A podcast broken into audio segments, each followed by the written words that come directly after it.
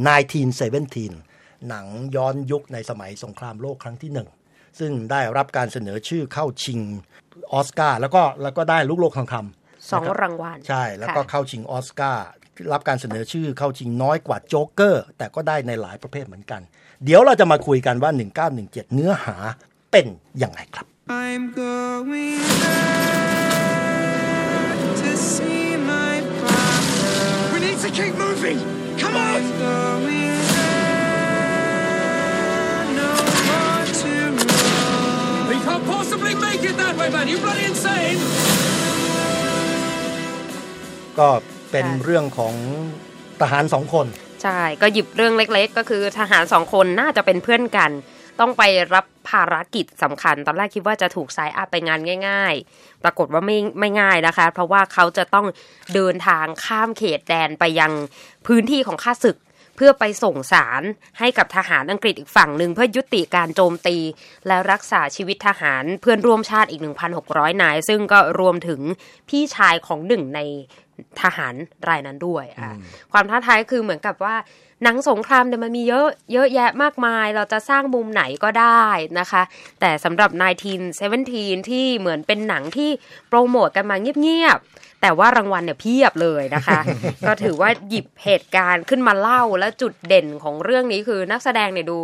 อาจจะเป็นที่รู้จัก ในระดับหนึ่งในสำหรับนักแสดงนำแต่ว่าก็มีนักแสดงที่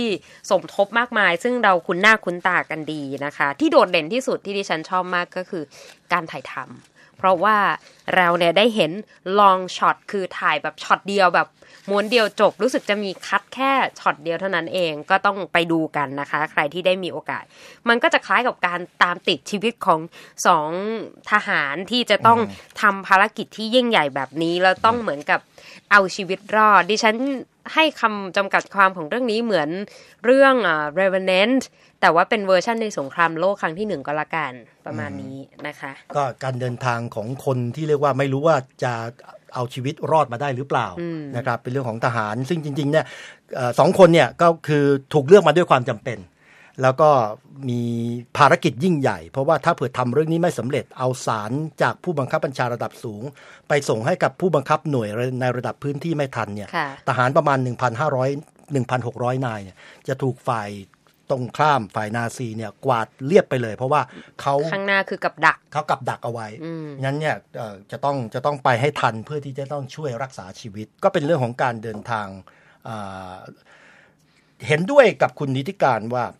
จุดเด่นที่สุดของหนังเรื่องนี้ก็คือลักษณะของการถ่ายทำมุมกล้องเขาวางไว้ เหมือนกับว่าเราเนี่ยได้ติดตามการเดินทางของทหาร เรียกว่าเดนตายสองคนนี่เลยถูกในเส้นทางแล้วก็จะต้องผ่านอะไรต่ออะไร หรืออาฉากทำไว้หน้าเชื่อถือมากสนามเพราะ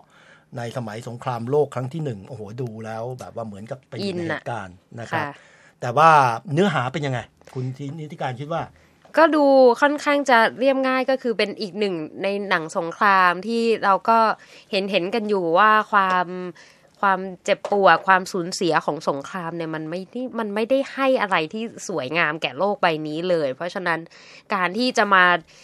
ทำหนังสงครามย้อนยุคในยุคที่โลกกำลังคุกรุ่นเนี่ยมันมันเหมือนกับช่วยเคาะ เคาะประเด็นหรือว่าสร้างความตระหนักรู้ว่าผลกระทบจากสงครามเนี่ยมันไม่ได้มันไม่ได้สวยงามอย่างที่เราคิดจริงจ้ะก็ต้องต้องชมผู้กำกับแซมเมนเดสว่าเขาก็ได้ทุ่มฝีมือ แต่ว่าถ้าจะ พูดอย่างที่อาจจะมีอคตินิดหน่อยว่าไปเทียบกับผลงานหนังสงครามอ่าก่อนๆที่ผ่านๆมาเนี่ยต่างอย่างเนื้อหาเนี่ยยังไม่กินใจเหมือน Saving Private Ryan หรือแม้กระทั่งสมรสมรภูมิดังเคิร์กเนี่ยนะครับอ่าก็ยังซึ่งยัล่าสุดเทียบไม่นั้นได้ค่ะนะครับเพราะว่าก็เป็นเรื่องต้นปกติของหนังสงครามว่ามันมีเรื่องของบทสะท้อนของสงครามว่ามันมีความสูญเสีย มันมีเรื่องของจิตใจ มันมีความเผื่อแผ่ แต่ว่ามันก็จะเป็นกลายเป็นเรื่องธรรมดาที่เรามักจะเห็นเจนตา แต่ไอ้ในแง่ของการ กินใจหรือว่าทำให้เราออกจากโรงแล้วเรารู้สึก มันยังไม่ถึงขนาดมันยังไม่ขนาดนั้นผมก็เลยโดยส่วนตัวก็เลยตั้งคำถามว่าเนื้อหาเนี่ย ยังไม่ถึงน่าจะถึงกับคว้ารางวัลออสการ์แต่ในแน่ของความสวยงาม อย่างที่ว่าการถ่ายทำทำมุมกล้องแล้วเนี่ยต้องยกนิ้วให้ว่า ถ้าเอาไปดูเรื่องนี้ในแง่ของศิลปะถ่ายทำคุ้มทีเดียวครับ